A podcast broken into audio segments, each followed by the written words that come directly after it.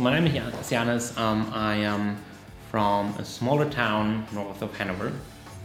I uh, studied at WHU, um, class of uh, 2014. Um, had a couple of cool experiences afterwards and ended up um, becoming an entrepreneur, um, mostly with my company Zenhomes. Um, we started in 2016, raised a bunch of capital, are now 40 something people.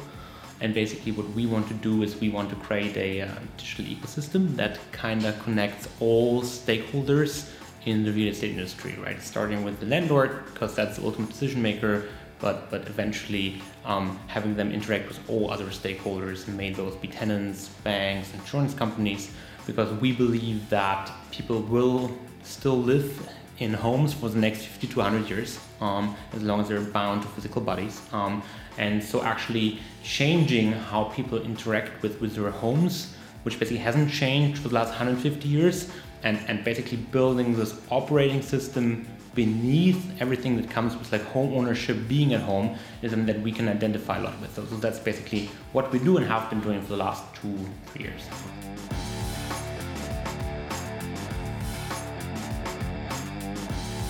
This episode is brought to you by WHU, the Otto Beisheim School of Management. WHU is reshaping the way students learn about business, management, finance, and entrepreneurship through its innovative programs and partnerships in Germany and across the globe. To learn more about this globally ranked university, visit whu.edu today. Hey folks, Garrett here. In this episode, we introduce Jannes Fischer, WHU alum and founder CEO of Zenhomes a comprehensive software platform for private landlords and property managers.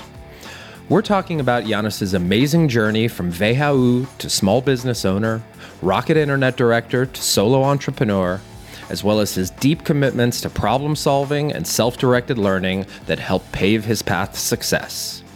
So, for you listeners out there who are interested in a young founder's unique road to high growth entrepreneurship, you'll love this episode.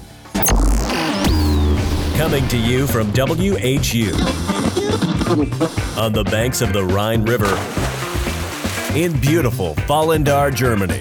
This is the best and most awesome founder podcast. A show about entrepreneurs, innovators, advisors, and educators, and the stories that make them who they are today. Well, Jannes Fischer, thank you so much for inviting me to your lovely offices here in Berlin. I'm really looking forward to having this conversation. Um, I believe we met briefly about a year ago, and meeting you and a bunch of the other inspiring WHU alumni founders is uh, you guys were really the catalyst that made me decide to come to this university. So I'm Great. really looking forward to having this conversation.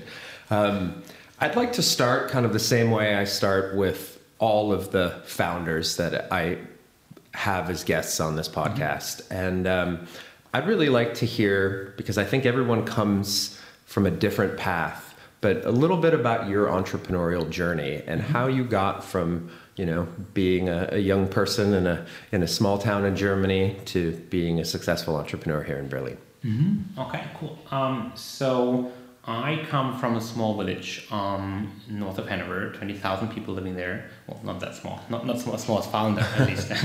um, so so I, I, decided on pretty early to, to go to WHU. I think it was like 16 or something, or like um, at least decided to study business and looked in the ranking and kind of saw WHU on top. So I figured out that, that that's kind of a cool place to go. And um, actually, I think like my personal entrepreneurial journey is pretty closely linked to my experience as a student, right? So, so I got started, um, kind of a bit overwhelmed in the beginning um, with like all the initiatives you can do and, and all the things and like kind of want to figure it out like first what to do and then like the first half year went by and um, and so I kind of ultimately decided that I liked to do the the Confluentes stuff, the, the student consultancy, right? But like being in second semester, um, uh, well, we were much too young for, for most cool stuff there, right? So um, uh, I had a friend who happened to grow up in Vallendar. And um, so he knew the local market. So, like, I think it was one, two months into the first semester where um, we were studying for some course. And as it is, you like start procrastinating. And like, I was like, okay, I have to go buy light bulbs somewhere. Right. And he's like, why would you like now go try buy light bulb somewhere? Like you can just go down the street. And I'm like, wait, they sell that here in Vallendar? And I'm like, he's like, yeah, sure they do. And like, so we kind of talking, and like, like out of this, the, the idea emerged that we should do like a voucher booklet for students, um, uh, because people don't know actually what they can buy in Vallendar, whatnot. Right? Mm-hmm. So we went around, sold this to a couple of stores, like sold the design to them, um, and, and and being part of this booklet that then handed out to the Quichis uh, the next summer, right? So this got us to know like all those um, uh, little stores in Vallendar, and then because we were too young to do really like consultancy for Confluentes, um, we um, basically said like, hey, we can consult like those little companies here, like build websites for them and Facebook pages and kind of stuff like that. And, and someday we, we come across this like uh, dry cleaning company um, that basically was not doing very well. So we took a bit of the money that, that we had made around town and um, basically bought this dry cleaning company. Hmm. And kind of like did, did a bit of a pivot there and, and like built it up and sold it at the end of the studies. Um, um, and but this was kind of impactful for me. I did other stuff. I rented out parking lots uh, to students and, and all kinds of things. So I, I, I, guess I always had a bit of this like entrepreneurial um, thing. I don't know what you want to call that in me, but um, ultimately the dry cleaning thing was important because um, a couple years in later, um, Rocket Internet started ZipJet, this online dry cleaning company, and I, know there is this like favorite commencement speech of, of Steve Jobs who says like you can only connect the dots looking backwards, right? And, and this is kind of like a, a very good example of that. Like I wouldn't have done a dry cleaning company, I probably wouldn't have started working for Rocket later on, who then launched ZipJet, an online dry cleaning company in, in, in Germany. So this was kind of the ultimate uh, pathway for me into the, the entrepreneurial domain. Worked for Rocket for a while, um, had other experiences at other companies, and uh, ultimately then started my own company. Yeah, that, that's pretty much it. Wow. Wow. So you were kind of hustling from the beginning. Did was there something that was a catalyst that made you decide I want to be an entrepreneur? Because I think there's many many people go through WHU and are thinking I'm going to go into management consulting or maybe I will go work for a large company.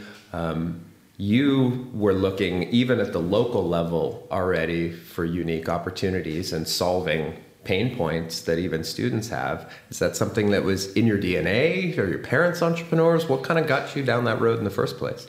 Um, well, I think it's a mixture of things. Um, my, my dad is an entrepreneur in a way. He, he's a doctor, so, so he's independent in that sense. Um, so, but I think for me, what I like about entrepreneurship is like the way it treats the world. You know, like like I think if I wouldn't have studied business, I probably would have studied physics. And like also like you know like we, we do this personality test here like like so when we have new employees we do this personality test and like i'm like an intj personality right so like it's Me called too. the architect so like you know that kind of type right yeah. so so i like to like break the world down rules mm-hmm. and and then i what i find most interesting is that you can take these like rules that you find to be true in the real world to kind of engineer and shape it right um, and i think like looking backwards this is something that i probably always had right so like what I found interesting is like, okay, well, there's a dry cleaning company, all those students are wearing shirts and they're never properly ironed because no one knows how to iron. Well, if I have a dry cleaning company, I can just tell the students to go there, right? Similar with parking lots, you know, like everyone needs to have like cars in Vallendar for whatever reason. And I mean, I had as well because like you drive home, right? And um, there's not enough parking lots. So if you rent a big parking lot and then separate it and rent it out again, um, uh, that's a good business to be in. Yeah. So so um, I, I just found like seeing opportunity, understanding how it works and just doing it.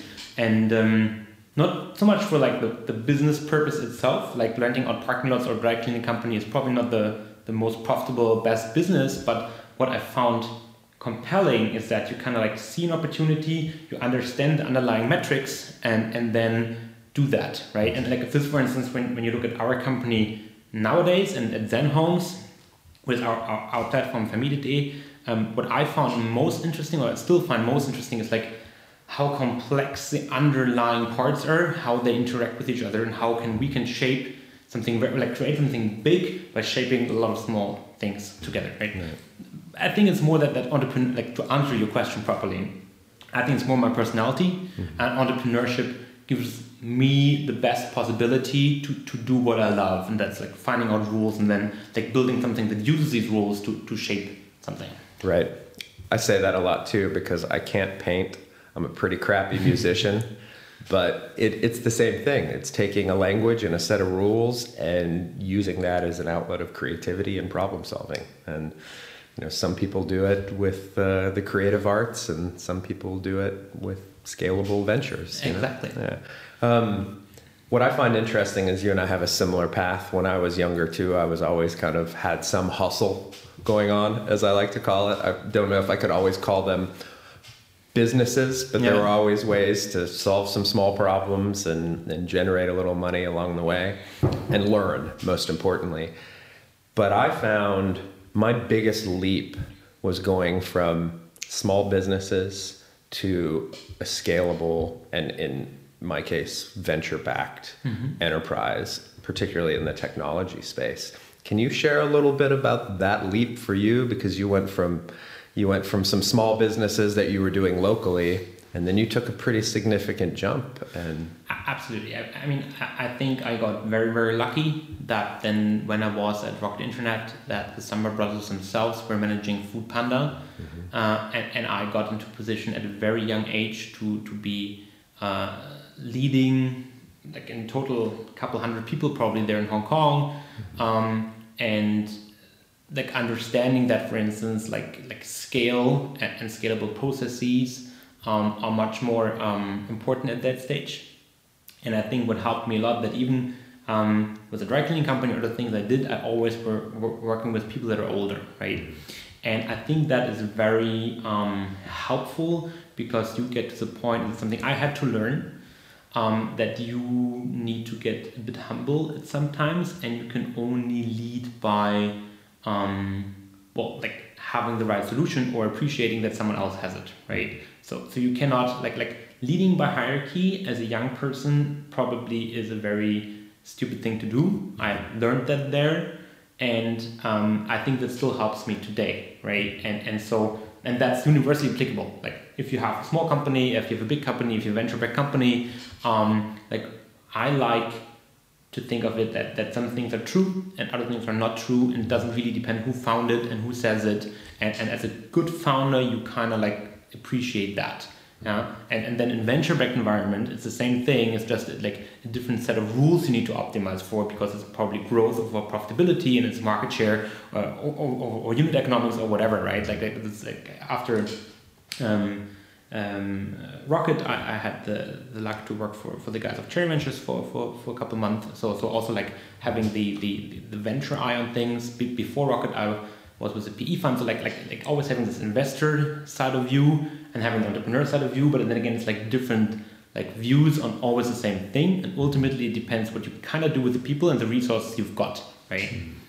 Um, but coming back to what we first said, and then it's just another set of rules that need to be need to be worked on, um, and you kind of need to appreciate that it's different sets. But yeah, this, I think there's a great lesson in here. Do you feel like the mechanics of building a small business, like a like a dry cleaning business, are translatable into building something for scale? in, parts, in parts. Um, I think as an entrepreneur, and like you kind of mentioned this earlier, you kind of like do, do a thousand things, right? And you kind of have to be a journalist. And, and so if you do a small company, chances are very high that you um, do a lot of different things, which also makes you appreciate more later on if other people do those things for you, right? And I think that's something when you come from a, from a corporate environment and you maybe didn't have to do certain things because there was always a secretary or, or someone like that, right? Or someone always did the marketing, and, and you don't know what like like how it works at all. Um, that always puts in a position where you need to kind of like trust others. And I think then again, coming from a small business where you kind of did everything yourself, the biggest challenge is to kind of let go at some point and appreciate that with probably most things there's other people that are much knowledgeable that do it much better than you do and your kind of only job is to get all of them on, at one table and like collaborate right? I think that's the challenge but like having done everything yourself and appreciating that and, and like understanding that a small business kind of has to make money and not scale or like can scale if it does make money it's all valuable lessons. Do you need it? Not sure. Can it help? Definitely. For sure, for sure.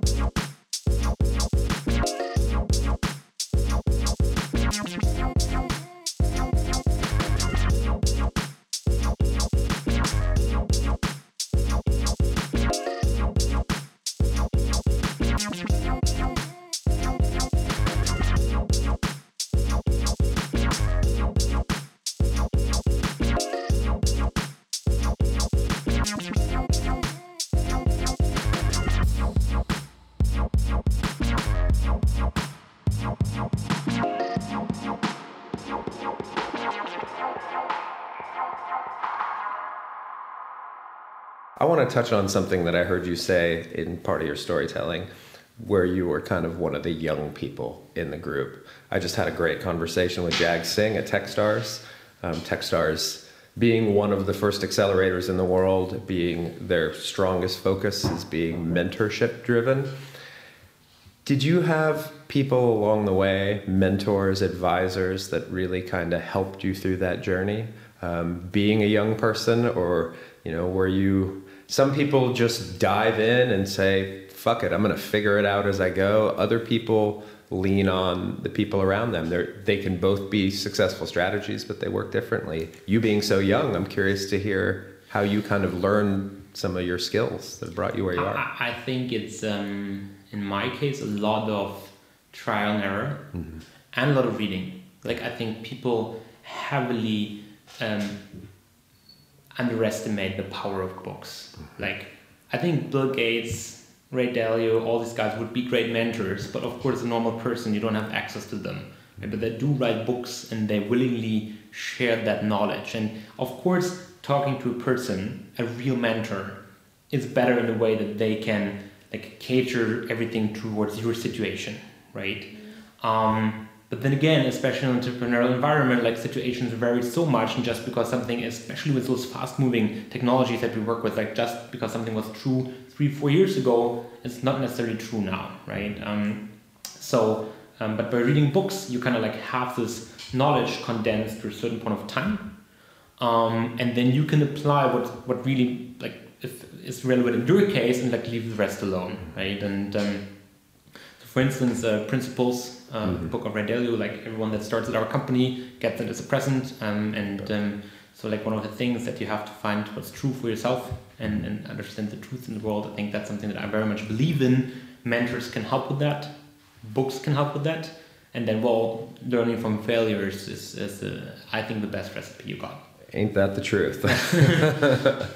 yeah, those are the lessons that you never forget, right? For sure one of my, I think, biggest failures was learning some of the pain points of raising capital.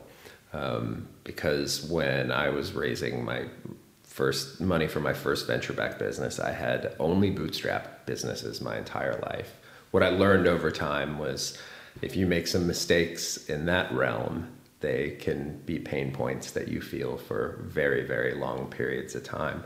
You had a little bit of a segue into that that you had some VC experience and whatnot. So when you started moving into a venture backed business, did you feel that those skill sets adequately prepared you, or maybe you could share a little bit of your journey going from small businesses to capitalization?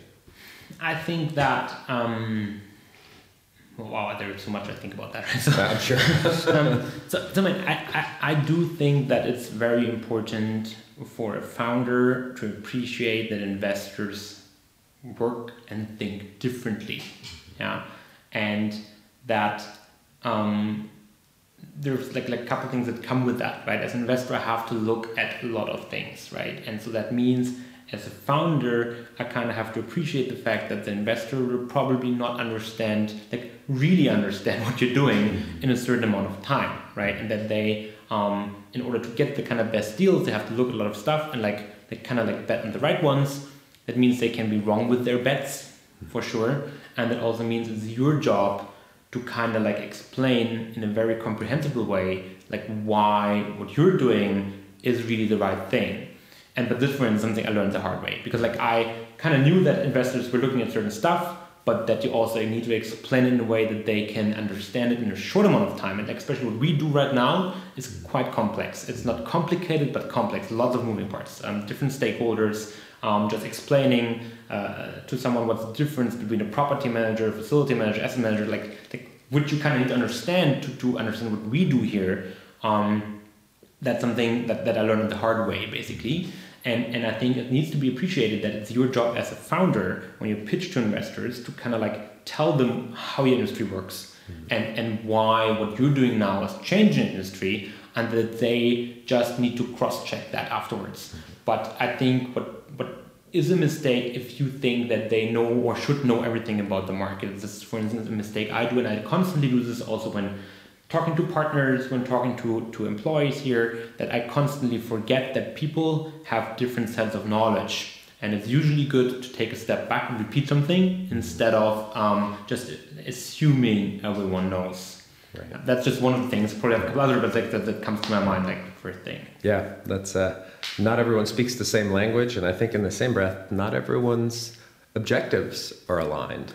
Absolutely not. I think making sure you're finding investors and deals that are, are very well aligned. Sometimes you might find that they're misaligned. I was just having a conversation about um, liquidation preferences and how if you mess that thing up, you could find as your business grows or if it stalls a little bit, you are no longer in a position of control.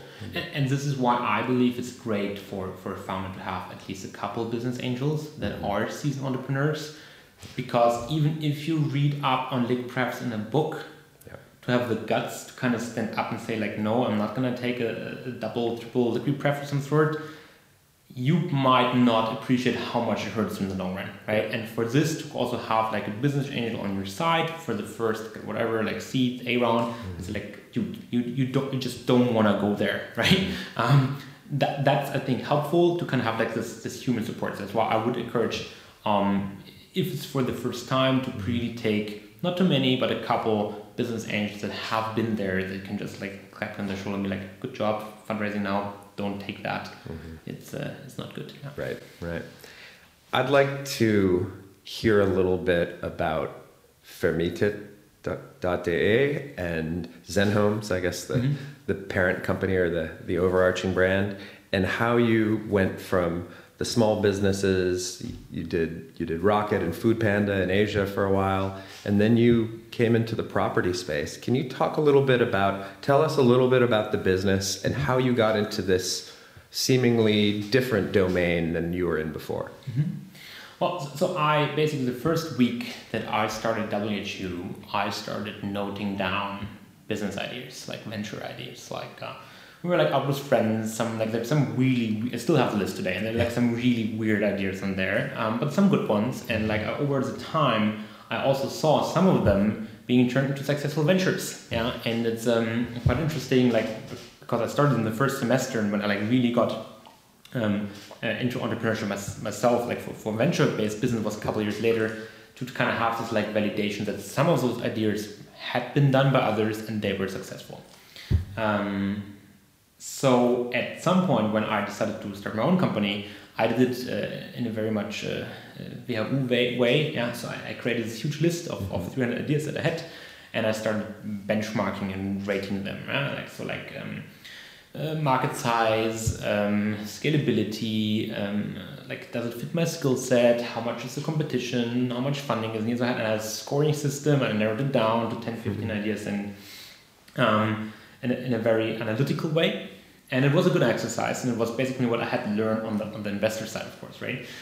Ultimately i ended up doing something that wasn't on the list um, which is zenhomes and that's primarily um, because i had then this idea um, of, of building something in the property space because i needed myself right? So, so i have a very close, rela- close relationship with my grandparents mm-hmm. and they have a couple of apartments in hanover right? And so well, after you, you kind of move out, you, you kind of want to give something back. Still, you cannot really mow the lawn. So you, what do you do? You kind of look after those those properties, right? And how do you do that? You get those like five paper folders, like uh, like Leitz folders, and, and then an Excel file, and you kind of like do it that way, right? And then it happens. So the apartments are in Hanover, Vallendar. I was in Hong Kong. I was in Berlin, Munich. Uh, like never there, and always like trying to remotely manage these apartments, and and that's got me thinking. Yeah? And um, so um, at some point when I was in 2016, when I was working on this huge list of um, uh, ideas, I had to do the uh, utility cost calculations for those apartments. Um, mm-hmm. So opening the Excel file, doing that, and like so you have those two Excel files, open the, the idea list and, and the utility cost calculation, and like being pissed that I have to do the calculations now instead of working on my ideas. I'm like, wait a minute.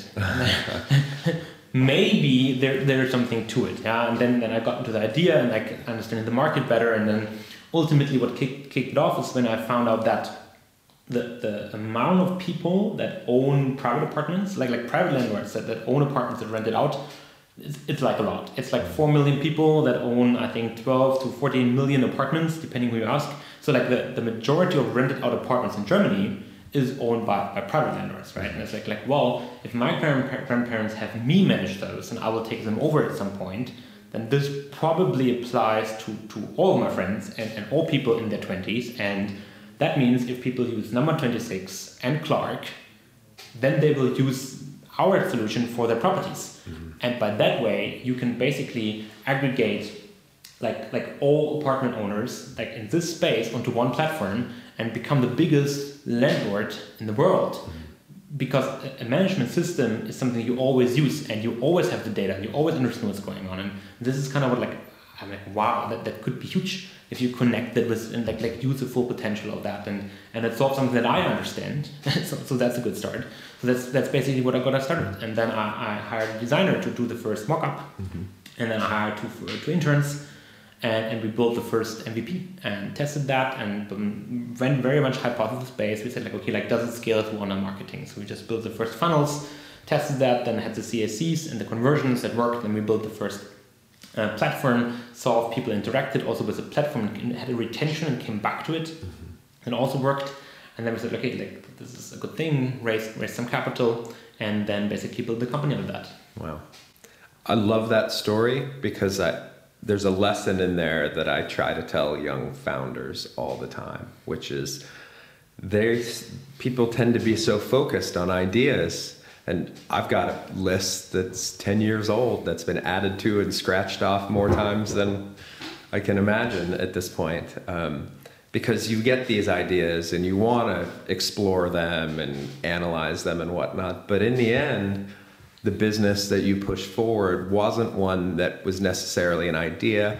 but it was one that was a problem. Yeah. And, you know, starting with the problem is provides so much value when you start looking at ideas because it opens it opens it up wider for more solutions and more opportunities to come in there which brings me to i think a really important point and a conversation i recently had um, we as entrepreneurs spend a lot of time talking about product market fit mm-hmm. um, it is a core tenet of what we do and i think what's often missed is the idea of founder market fit. Mm-hmm. Are you the right person to actually build this business? It could be a damn good idea, but if you're not the right guy, A, someone doesn't want to invest in you.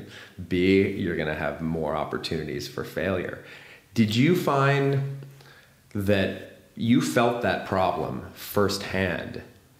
Did that better prepare you to build the business since you had already been kind of helping your grandparents it certainly helped me in getting the first version right mm-hmm.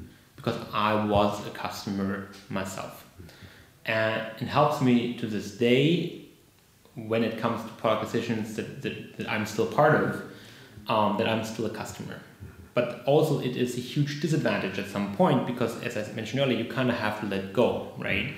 And an organization naturally has a tendency to do what the founder says and it might not necessarily be the right thing. And if you are, and, and like we see this with our customers, and like I'm a customer, right? So I might have certain issues that um, I would like to get solved by this product, mm-hmm. right?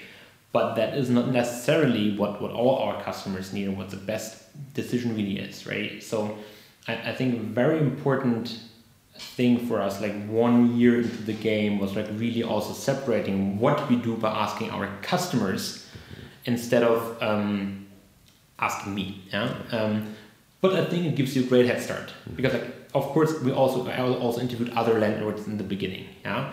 But as it always, the problem is like qualitative research. You can only talk to so many people. It's like maybe five, ten people, and it's always a bit biased. It might have been the wrong five to ten people. Yeah. And, and you don't have enough customers to do quantitative research, mm-hmm. right? To, so, so to be a customer yourself is great because you can talk to yourself 24 hours and, and like you can like again and again and talk about all those nitty gritty details of the first versions of the product, which you just don't have access to customer wise. Yeah. yeah right. I, don't know if you saw my my eyes light up right there, but you said something that just exploded in my brain a little bit, which is, you know, if you do the, the pitfalls of being your own customer is, you know, you have your ideas of what the pain points are, and but in the end, you're just an n of one sample right? And a business isn't trying to solve an n of one, it's trying to, to maximize utility.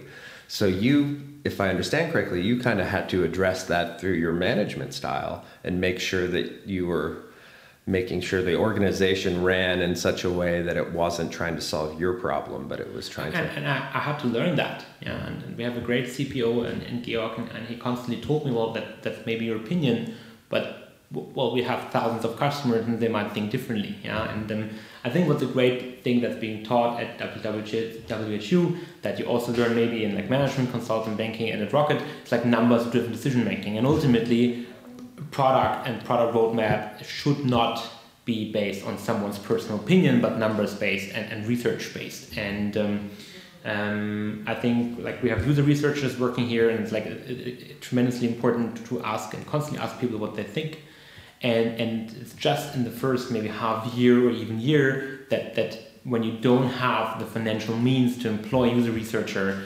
um, um, where, where you don't have that many customers that it's great that, that your own opinion is, is, is helping you and steer the product. Well that's an interesting point which is when you're and we talked about this offline a little bit that when you're in those early stages as a founder you're wearing so many hats you know you're jumping from capitalization to product to building a team to engaging the market to finance and and back and forth again. Did you find that there was a point where you decided you needed to let go of certain operations or did that kind of come naturally as you started to scale? Is it deliberate or more accidental? Well i so first of all when i started the company like in the beginning i said i wanted to be the only business guy doing it right? Mm-hmm. Because like I think that there is a lot of great companies that have a lot of like business people in there, mm-hmm. but they are not really mutually exclusive in their type of talent. So something that I'm testing here, so to speak, is that that um, Dimitri who's doing tech and, and Dominic who's doing marketing and Georg who's doing product and, and I'm who's doing the, the, business part so far. Like, like we have very different types of personalities, very different types of backgrounds, um, very different types of people, right? And like you maybe this is something that, that comes with like me at some point realizing that you should get people that are significantly better at stuff than you are. Um, that, that I wanted to build this kind of circle of, of, of people that in, in their domain know better than I do, right? And like I'm still not done there yet. Like we're looking for a CEO, we're looking for a VP people culture because like I'm still wearing too many hats and I think it shouldn't be that way. I think it should be that for each core topic of the company, um, there should be someone that that is trying to achieve mastery in that specific topic, and then you put um, all those different opinions on the table and, and basically discuss until you have a common agreement on what the best way to go is. Yeah, and, and I think for that it's really important to separate um, between like being the, the CEO or, or being the founder and, and being neutral in your decision making and, and wearing a hat. And it's a transitional process. And I believe that as soon as you get it done, um, the better it is. Mm-hmm. You can do that with, with like great co-founders. However, then they need to be like talent-wise, personality-wise, like very much different from you, which the chance that your friends then is, is, is, limited. Yeah. So I think that that's a tricky thing. And I like I, I don't know. Um, I think if you have great friends that you want to start a company with at that point of time and you share the same idea and share the same vision, just go for it. It's great. Um, if you're not in that situation, like I personally believe having a created group of people with very different skill sets is the best way to build a company. Then again, I don't know. We're trying it out. Yeah, it, it, it's an interesting point. You know, I have founded companies with friends where we kind of nurtured ideas together, but we had very similar skill sets. And in the end, that can create tensions, you know, where someone has to take a certain role someone maybe ends up taking a back seat and the one that takes a back seat slowly starts can roll towards irrelevance in that mm, case mm. when you mm. have those how how was it for you as a founder or a founding team did you if i understood correctly you kind of had this idea and you started just putting pieces together did you you didn't have a technical skill set on your team at first. Were you a sole entrepreneur, and how I, I did started you go? becoming my own. Yes. yes. Did you? Is that something you would recommend, or? would- I mean, obviously, it's worked all right for you, but I'm. I think it depends. It depends very much um, on the circumstances. It depends on, of course, like different personalities work differently. Um, uh, and for me, like like building this company, uh, it's like it's, it's a journey on its own. Like I'm discovering how I best work with people. Um, and I think this is like something you don't know when you start out. You don't know like how you best work with people. Like it, it, it, at least if you start very young. Um, but but next to the, the personal fit is, is I think important like the situation. Like if you have a great idea, you shouldn't wait for co-founders. If you have great co-founders, well then you should just look for a great idea. I think it's just like most important thing is just get started, right? And like co-founder optimization, so to speak, shouldn't stop you from getting started. I think that that's just the most important thing. Right, absolutely.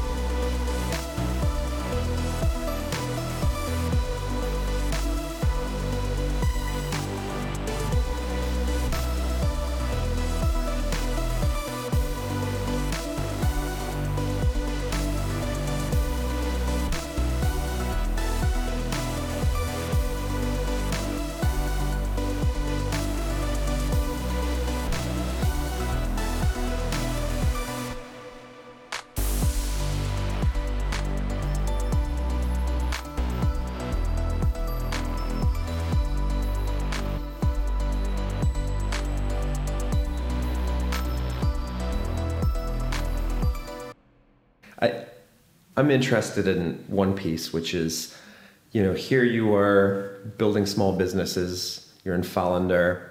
You go to, you go to um, Asia for a while. You're connected with Rocket. Now you're in Berlin. Can you tell me a little bit? Like, was that a deliberate choice? Are there particular resources that brought you here, or Well, like um, for one reason, it was a personal choice, um, but next to that, I, it also made sense business-wise. It was a very deliberate choice for me to come back from Hong Kong because I said, well, next to like family, friends, etc., being here, um, like my network is here, and I think uh, we spoke about this offline as well. Like WHU has a great founders network, and I mean, like if you get started, like like getting access to, to those people that have been doing this, that have maybe the capital that, that you need in the beginning, um, that then can connect you to, the- to the to the funds that you need later. I think that's a tremendous opportunity that comes with like for the WHU network, for instance, and and you can only leverage that if you're in Germany, and then you can. I, I personally still believe leverage it best when you're in Berlin. The one thing, the other thing is that like at least for us, building a technology company means like the majority of our personnel is is in tech and product, and, and uh, as we're getting and we also spoke about this offline like towards the end of the cycle and like like everyone is doing something in technology right now and like developers are in high demand like 80 to 90 percent of our staff is, is international like from armenia nigeria uh, ukraine you name it right? And like of course berlin uh, is i st- like i still believe the best point to get started i, I was just on the phone uh, with, with a candidate earlier and his wife is he's german but his wife is argentinian and, and he says he wants he's now in hamburg and he wants to move back to berlin uh, because like being international and like here in Berlin is just easier because you have the better infrastructure for it. And everyone speaks English and and you have the kindergartens and, and you name it right, Right. Um, so I think to attract international talent if you need that for your type of business which is likely if you build a technology company Berlin is a good place to be. Also to get started. Yeah, like I, I- I still believe that yeah. So, talking about internationalization, um, maybe you can tell us a little bit about, you know, what's the future of Vermietet and Zenhomes? Are you um, kind of where you guys are now and what you what's on the roadmap in the future? Well, well so so um, we have become market leaders with um, Vermietet.de. So, so in the domain of like private landlords, we have I think 80, 90,000 users now, almost 240,000 units being managed with that with the platform. We, we grow quite steeply. So, so in that domain, we are pretty well positioned for now, right? But um, if, if you take one step back and, and, and look at the bigger picture, we just got started, right? Because ultimately, um, we have so many stakeholders that move in this market, and um, if you think about it, like like what is happening is that you, for instance, have a real estate agent that's trying to rent out your apartment, right? And what do they need? They need a, certain data set, right? They need to know how many floors does it have, when was it built, etc., etc., right? But the same data set um, for instance, the bank needs to, to tell you how much financing you get, and the same data the insurance company needs to actually sell insurance to you, right? Um, so what we want to ultimately build is this basically this product, uh, and that's not for me today. For me today is just the access to this specific target group, which is a do-it-yourself landlord, like let's say five to like 30 units, and they manage everything themselves, right? It was the best way to get started because it's like a complete blue ocean market, and as I mentioned earlier, the biggest market, yeah? But um, um, and, and, we did very well on that. But it's just a start because ultimately you want to get every property owner into one ecosystem where you, as a company, ensure that the underlying the underlying data is always correct and up to date. Mm-hmm. And I think this like always up to date data set is, is basically the innovation of our business, right? Like like if you think, I always take this analogy of the, the smartphone towards the, the traditional phone, right? Like what is it? Even the traditional mobile phone, right? Like like it was crappy in the beginning uh, in terms of like reception and, and usability, but you had the ability to put apps in there, right? That was a one trait that actually differentiated the phone from uh, the, the, smartphone from from the, the, the mobile phone. For us, if you think about our technology right now, like yes, you can check rents being paid, you can do utility cost calculations, you can like work with your handyman, you can do um, you rent out the apartment. We still have a long way to go to make all of that perfect, right? But but our technology, our product has one unique trait that nothing else has, and that is that's always there, right? Like I manage my apartment every given time. Like I know at every given time who lives in there, how much rent they pay, how much it's financed, etc. Right? And so now we're at the step of like building the rest of the ecosystem around it, right? Giving tenants access to the inventory we've built up there, so that you can rent the apartment, you can pay the rent through the platform. Um, connecting those owners that the using system to maybe sell the apartment to each other, right? Because like I've been actually maintaining the data set for a couple of years and we can verify that everything is correct because you have a bank account behind, right? So we know exactly has this tenant paid the rent on time. Mm-hmm. And did you repair something or not, right? So if I want to buy the apartment, I have a verified data set right. and it makes sense to access through that ecosystem. And so that's why we believe what we built here can change the world in terms of like how people live and work there because it hasn't been there. Like every there's lots of pieces and it will be ImmoScout and, and real estate agent companies, but they always take a data set, use it once, and then it's not up to date anymore. Right. And I think this is an innovation that we, we came up with, and, and now that we have built the, the first pillar with landlord inventory, it's time to build the, the network around it. And, and that's where we're going in the next couple of years. You know, I love that approach, and I think it's something I tell founders all the time is it's the classic adage of do one thing well and the other opportunities will start coming in. The dots that you can connect that maybe you couldn't even see in day one as, could as, be the most valuable. As Peter Thiel says, uh, find a niche and expand from there. And I very much believe in that. Indeed.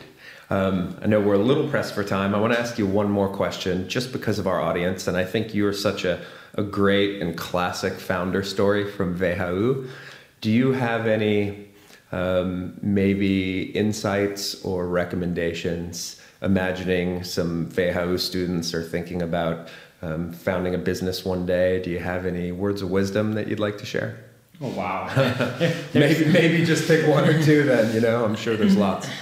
To be honest, um, I think what what I could recommend like some of the things that I did right, mm-hmm. um, but I think I would rather like to recommend that I did not right, mm-hmm. which is like for instance I did not read up enough on certain things. Yeah. Um, maybe it wasn't because I wasn't interested enough or so, but there is like a couple books, Y Combinator videos. Um, there's just some stuff that can help you avoid mistakes.